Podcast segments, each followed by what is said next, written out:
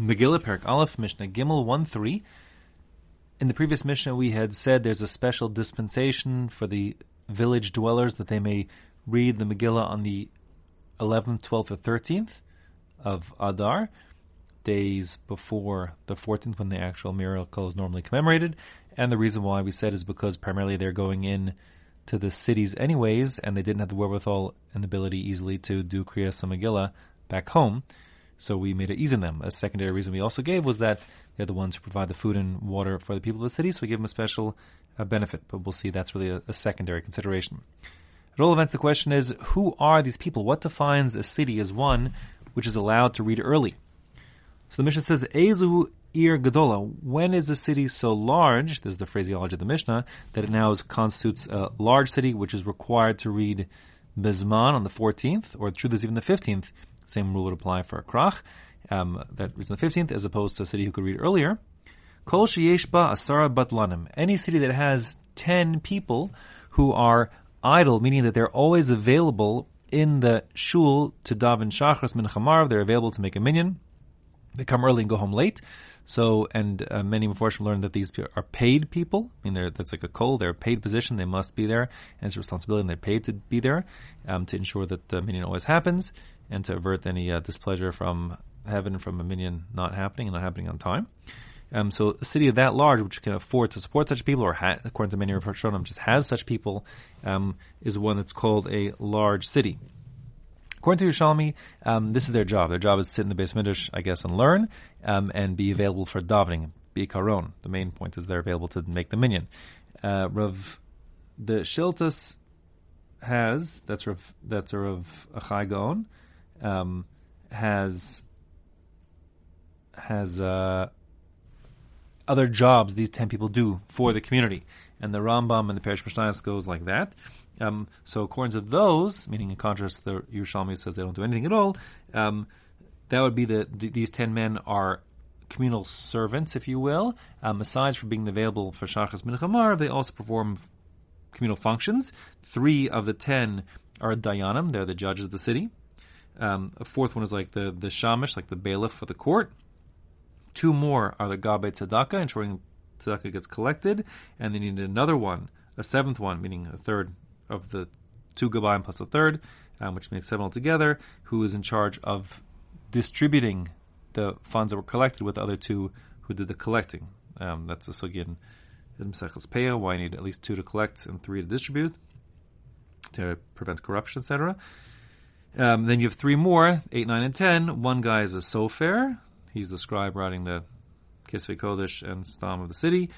And one is a chazan, leading the davening. And one is a Malamat Tinokos, is a school teacher. So that's the ten, according to the Rambam's count and Rabbi Chai At all events, um, you need to have ten to be considered to be a big city. Last night you're allowed to uh, read earlier uh, on the Yom HaKanisa, on the day you go in, um, yeah. Okay. Now, the Mishnah starts like almost like a new paragraph or revert back to a previous topic. We say be'elu on these, meaning on these people. We said that you're allowed to be makdim ma'achar, and you can read early but not late. Meaning, when it comes to the reading of the Megillah, you can read early, not late. You recall probably the most relevant um, uh, line of the previous Mishnah on this point in our Mishnah here is that you recall if the 14th fell out on a Shabbos. So really, you know, if I'd ask you, you make the call. When should the people of the cities, not Mukaf Choma, but the regular city dwellers who have normally celebrate the 14th, when should they read their Megillah? They can't read on Shabbos the 14th itself because we don't want people to carry Megillahs. So would they, should they read on the 13th or the 15th?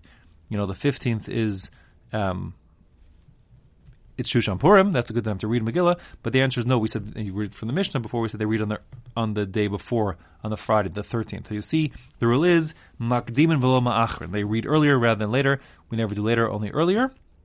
That's a principle that's specific to the reading of the Megillah. But aval says the Mishnah, and we'll give now four halachic phenomena where we always say you do it if you can't do it on Shabbos because Shabbos gets in the way for whatever reason, you have to do it later, the day after Shabbos, the Sunday, and not earlier, not on the Friday. And what are these? Aval zman atze kohanim, the time of the bringing of the wood of the Kohanim, and many Girsas, according to the Rambam, excuse me, the Bartenura, have it saying Atze Kohanim Va'am, the wood for the Kohanim and the people.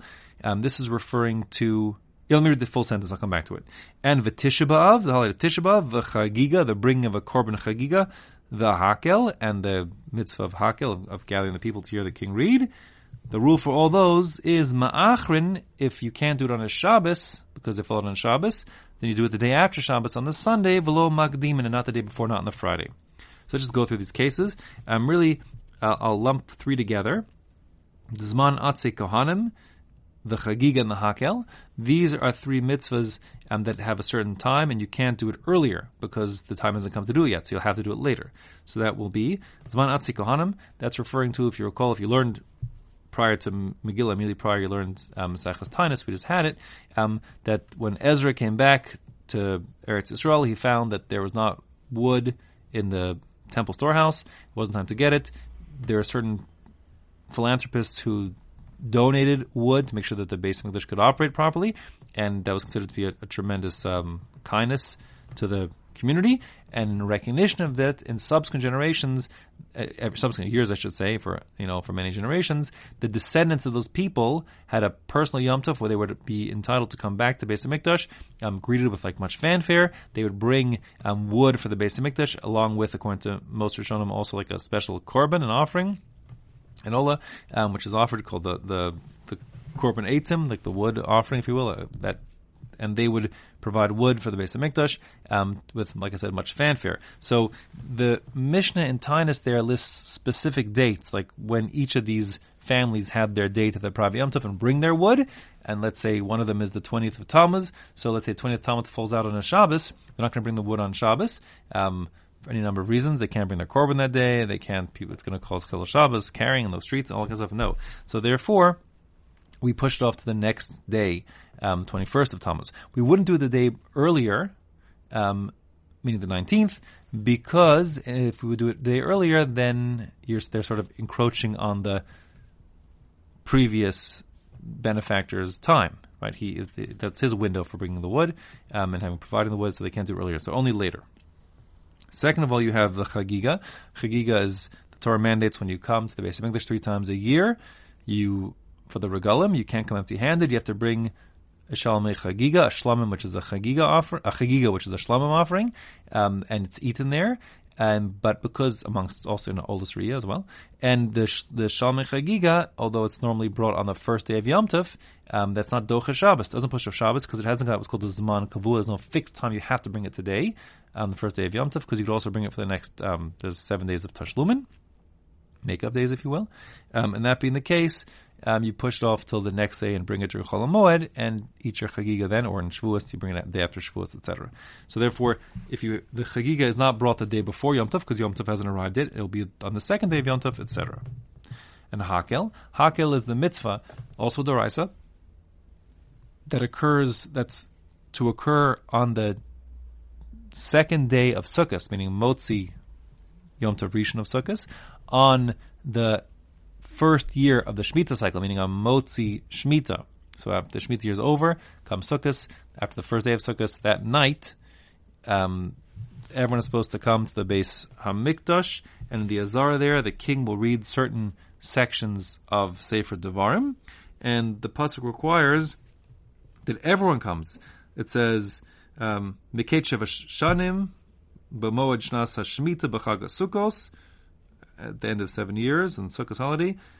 Tikra es Torah hazos neged kol Yisrael bazneim. The king is to read um, into the, literally in the ears of the Jewish people certain sections. Hakel esa'am, gather the people together, and that's the word hakel there. Ha'anashim v'hanashim v'hataf, the men, the women, and even the children, the babies. Taf for little babies, like infants. And how are you possibly going to get infants to the Beis Hamikdash? Um, on Shabbos. You have to carry them. You can't carry on Shabbos, etc. Um, there are other reasons brought down as well. You can't build the big platform on Shabbos because you can't build on Shabbos the platform that's required for the king to read from and the people to listen, um, like, like, you know, like, like, the bleachers, if you will. And you can't build it before Yom Tov because it needs to be space in the Azar. Can't make it too crowded there. Everyone's coming. And similarly, there's blowing of trumpets to get everyone to come. You can't do that on Shabbos. So the whole thing's not a Shabbos activity. And therefore, if the second day of Sukkot falls out on a Shabbos on the first year of the Shemitah cycle, you won't do Hakel that night. You'll do it the next night, so it's pushed forward but not back. You can't do the day before Sukkot because it's not time for Hakel yet. Okay, so those are those three. The Shema Achron ben Lo Magdimin. We also had Tisha B'av. Tisha B'av, we know Tisha B'av is here. There's more reasons to say that you could um, the time for Tisha B'av, so to speak, has sort of arrived um, on the 8th of Av already because we're in the middle of Shavuot Shechabel, the weekend with Tisha B'av. The morning has already begun. Observance of the loss of the Beis Hamikdash already is kicked in. Um, but nevertheless, there's a separate principle, which is that we don't um, advance mention of or recollection of perennials of um, of uh, like punishment and, and, bad things. We'd always pushed off to later, not earlier. Um, and that being the case, then then uh, we would observe the fasting, etc., of Tisha B'av on the tenth of Av, not on the eighth of Av, if the 9th of Av falls out on a Shabbos. The truth is that the same will be true for any of the fasts. Like if uh, Shivas or Tammuz fell out on uh, Shabbos, so then we also would observe it on the Sunday following, like on the 18th of Tammuz. The reason why the Mishnah doesn't mention it is because in the time of the Mishnah, anyways, um, the rule was that the public fast days, other than Tisha B'av, were sort of optional unless there was what's called a Gezerah Shmad, uh, unless there was like sort of religious persecution. But in a time of non-religious persecution, the other fast days aside from Tisha B'av were sort of optional, and therefore the Mishnah didn't mention them. Okay, now Mishnah goes on. Now, we have a new paragraph here. Mishnah says, "Afal pisha Amru. Even though the rabbi said Shemak Demon, we read the Kriyas Megillah V'Lamachin, we read it earlier but not later. Mutarn behesped uvatanas umatanas lavyonim. On the days they're reading it earlier, like let's say you're in a village er, and you're a villager who read it, let's say on the 12th of Adar, so that's okay. But on the 12th itself, mutar, you're allowed to do a hesped, to do um, eulogizing people who have died. Batanias, you're allowed to fast, and you're allowed to matanas lavyonim are given early. The gifts to the poor are given early because we haven't yet. It's not yet Purim, so therefore the first things are, are permitted. The pasuk talks about how these are days of Osan Es Yom Ha'arba'asar Lechodesh Adar Simcha Mishta. You make the 14th um, the days of Simcha and Mishta. So that means 14th, yes, but the previous days, no requirement for Simcha necessarily. Therefore, you're allowed on the 12th, let's say, or 13th, if that's when they do the Kriya, to do your fasting and your eulogizing. As far as Matanas Liyavyonim goes, the gifts to the poor, that's normally like one of the four mitzvahs, Hayom, the mitzvahs that fall out on the day of Purim, since, as we said before, once the poor people hear the Megillah, they're excited to get their gifts, and therefore we don't make them wait. We give it to them early, and that's acceptable meaning on the day of the Kriyas Megillah, which would be, let's say, 11, 12, or 13 even. I'm Rabbi Yehuda. Now, Rabbi Yehuda says one more thing. Rabbi Yehuda says eimasai. When is this true? Now, whenever Rabbi Yehuda says eimasai, the principle, the general rule is he's coming to not argue with the Stam Mishnah, Rabbi Meir typically. He's coming to just explain when it's applicable. So the Mishnah had said that you're allowed to, if you're a villager, you can read earlier on the 11th, 12th, or 13th, if that's the Yom HaKnisa. So when is that true? Eimasai, when is that true? Makom shenichnasim b'sheni v'chamishi. That assumes that the villagers are in fact going in to the big towns on the Monday or Thursday. And therefore, since we want to make it easier for them not to schlep in another time to hear the Megillah, we'll let them hear it this time. Of a makom but if you're talking about a place where the locals of the village do not go in, lo b'sheni v'lo b'chamishi, neither on the Monday or the Thursday, and therefore there's no reason to give them any special dispensation to read early, En Koronosa, Elabazmana. They may not read it early. They can't sit at home in the village and read it on the 11th, 12th, 13th because it just sort of suits them. No, they must read it on the proper time on the 14th, like everybody else. It's only a special dispensation we give them if they were going in anyways. Not going anyways, no special dispensation.